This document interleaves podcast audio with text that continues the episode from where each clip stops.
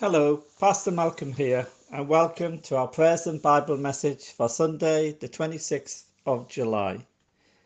Let's begin with some words from Psalm 33, from verses 1 to 5. Sing joyfully to the Lord, you righteous. It is fitting for the upright to praise him. Praise the Lord with the harp. Make music to him on the ten stringed lyre. Sing to him a new song play skilfully, and shout for joy. For the word of the Lord is right and true. He is faithful in all that he does. The Lord loves righteousness and justice. The earth is full of his unfailing love. Maria's going to pray for us now. Father God, we thank you for this day, this day that you have made, Lord, and that you have called us to rejoice in. And Father God, we thank you that you love us. Thank you that you forgive us. Thank you that you rejoice over us, Lord. And Father God, as we come today, Lord, um, to hear your word, Father God, I just pray that our hearts and our minds will be completely open to you. In Jesus' name, Amen. The reading is from Acts chapter 6 and from verses 1 through to verse 7. In those days, when the number of disciples was increasing, the Greek speaking Jews amongst them complained against the Hebrew speaking Jews because their widows were being overlooked in the daily distribution of food. So the twelve gathered all the disciples together and said, it wouldn't be right for us to neglect the ministry of the Word of God in order to wait on tables. So, brothers and sisters, choose seven men from among you who are known to be full of the Spirit and wisdom, and we will turn this responsibility over to them and will give our attention to prayer and the ministry of the Word. This proposal pleased the whole group, so they chose Stephen, a man full of faith and of the Holy Spirit also Philip, Prochorus, Nicanor, Timon, Parmenas, and Nicholas from Antioch, a convert to Judaism. They presented these men to the apostles, who prayed and laid their hands on them. And so the word of God spread. The number of disciples in Jerusalem increased rapidly, and a large number of priests became obedient to the faith. May God bless His word to us.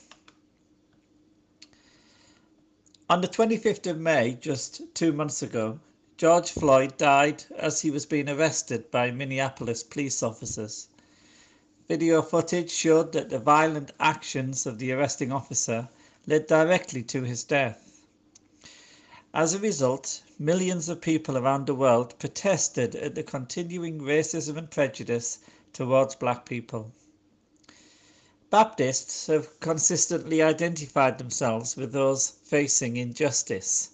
Sam Sharpe, who was a deacon at Burchell Baptist Church, Montego Bay in Jamaica, he led a rebellion against plantation owners in 1832 and was executed for his trouble.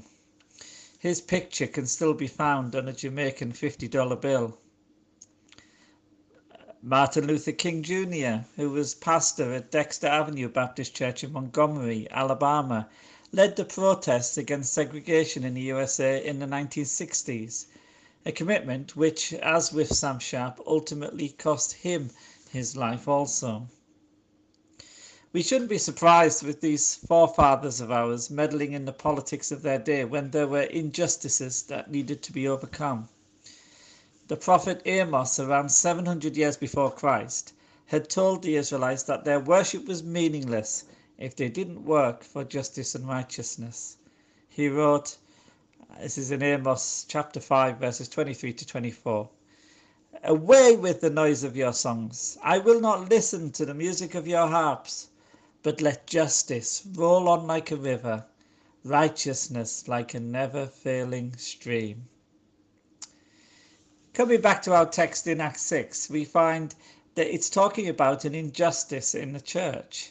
And it should be no surprise then to find the apostles wanting to deal with it quickly. The problem was that there were many widows in Jerusalem. Some of them were Hebrew speaking, and they'd been there all their lives, and they were well looked after by their synagogues. However, some of them, the, the Greek speaking ones, had migrated to Jerusalem later in life and had not been looked after by their synagogues in the same way. As the widows became Christians and came together within the Christian church, the difference became apparent between the two sets of widows those who were getting well looked after, well fed, and those who were suffering. And the unfairness was there for everyone to see. People were beginning to complain. What were the apostles to do about it? Well, we find that they did three things, and they're important things for us to learn for today, uh, for us today in today's church. Firstly, they acknowledged the problem. It's there in verse 2. Before you can fix a problem, you have to acknowledge it and take the time to understand it. In this case, the complaining had reached the ears of the apostles, and they were quick to grasp the importance of it, both for the well being of the widows and for the unity of the church. So the first thing was they acknowledged the problem. The second thing was that they empowered others to resolve it, there in verse 3. This is the first evidence we have of a church meeting in Acts. They called all the disciples together. This was the whole church, all the followers of Jesus, and asked them to choose from among you those who can take care of the Greek speaking widows. They wanted people who, on the one hand, were familiar with the needs of these widows and who spoke their language. Hence, you see the Greek names in the uh, uh, uh the, the, the deacons, the, those who asked to serve. But also, they had to be full of the Spirit and wisdom. It wasn't enough to be practically equipped. The apostles were looking for those who were following Jesus and were in tune with the mission of the church. So that was the second thing. They empowered others to resolve it. Thirdly, they understood their own priorities. It's there in verse 4. I'm sure the apostles could have done this work if, if they uh, put their mind to it. But that wasn't the calling God had for them at this time. And to be fair, there probably were others better able to serve these wid- widows, those who would do a better job. Released from this responsibility, the apostles were able to focus their attention to prayer and the ministry of the word. In other words, the preaching, the teaching, the outreach. I sympathize with them. For me personally, one of the benefits of lockdown has been the freedom to have more time for studying the Word, praying, and preparing materials to serve and encourage others, whether through the emails, grow group materials, or recordings such as this. There haven't been so many problems related to the smooth running of the building or to attend to, you know, blocked toilets, that kind of thing, or other things, and meetings, which uh, can be very important things to do. But sometimes you can feel like you're doing things that aren't really in your job description. It's something I hope I can maintain as I come out of lockdown. Have a clearer picture of the things that are important, the things that God wants me to do. And I'm sure this is true for you too. There are things that you've not been able to do during lockdown that you could quite honestly do without and not go back to. Similarly, you may have given more time to things that you'd like to continue uh, doing and give more time to. We all, from time to time, need to take stock as to whether we're spending our time doing the things that matter most. Here's the thing as you look at this passage in Acts 6, the outcome was a win win for everyone. The widow's needs were addressed, the unfairness and the injustice was eradicated, some new disciples were empowered to serve and the apostles, well, they were set free to continue their pioneering work planting new churches. Sometimes we can see conflicts as something to be fearful of, but we can learn from this passage that if we approach them intentionally, prayerfully, and with wisdom, we can come through these conflicts to a better, stronger, and more healthy place. Everyone is better equipped to serve God and build his church if we get it right. We may not be heroes of the magnitude of Sam Sharpe and Martin Luther King Jr., but we will be heroes of a kind by making small changes that can make a big difference in people's lives. In the last part of our time together, I want to share some news from Tearfund. Tearfund is one of the mission organisations that we support as a church, and this article is in their magazine which came out this week. Let me read a little bit of it to you. It says this We didn't make Ruth a somebody. She was never a nobody, but life can feel like that. When we first met Ruth in a poor community in Nigeria, she spoke of how she lay awake at night worrying about how she would provide food for her children, how she would pay for their education. She did back-breaking manual work but still couldn't seem to make enough money. She struggled to concentrate on day-to-day things. My mind was far away, she says. I was with other mothers from the village. They asked me why I was so quiet. Well, my thoughts were in another place. Home life was a torment too. Ruth's children would beg her for food, but she struggled to provide for them, and her relationship with her husband was very difficult. But then Ruth started to notice some people in her village doing things slightly differently. It started with roofs, as in roofs on the top of your house. People were using a new way to keep their homes dry and their possessions from rotting in the rainy season. Discovering that this was the result of things they were learning and sharing in a self-help group being run by one of our church partners, Ruth joined up and things began to change, not least her. Self-help groups are self-help in that they empower people like Ruth to take their own brave steps out of poverty and regain their self-respect. Really, though, they are about community help, church help, family help, and Christ the Saviour help. Life hasn't suddenly lost all challenges for Ruth. This year, her daughter had to be hospitalised three times, but things have got significantly better.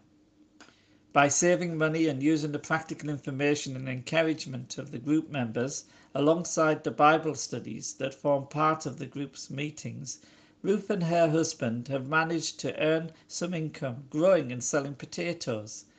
This has enabled them to pay for their daughter's medical bills and also some necessities for the family. Ruth has also bought fertilizer to increase their crops and has bought a pig to rear.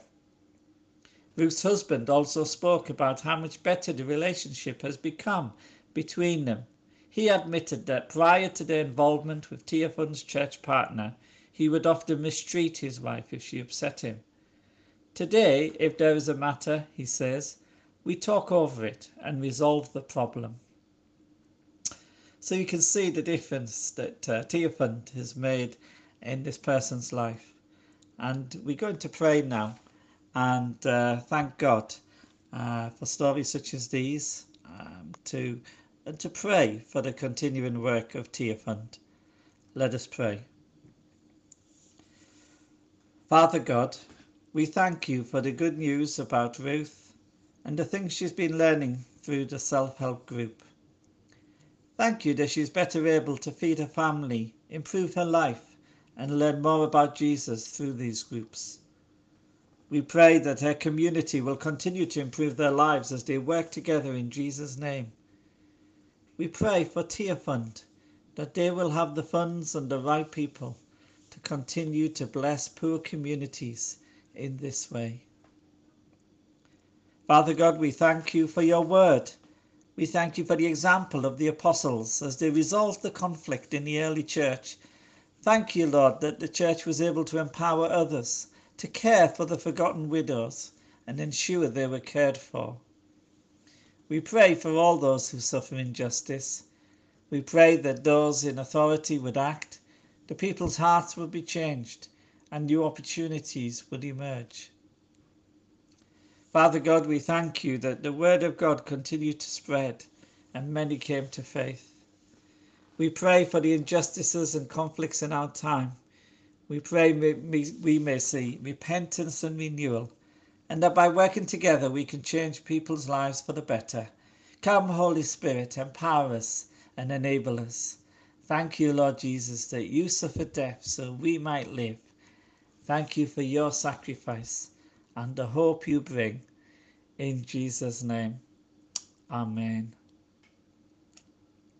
We close our time together, simply sharing the grace together.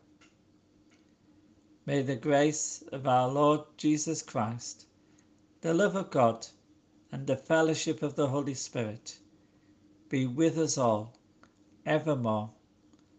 Amen.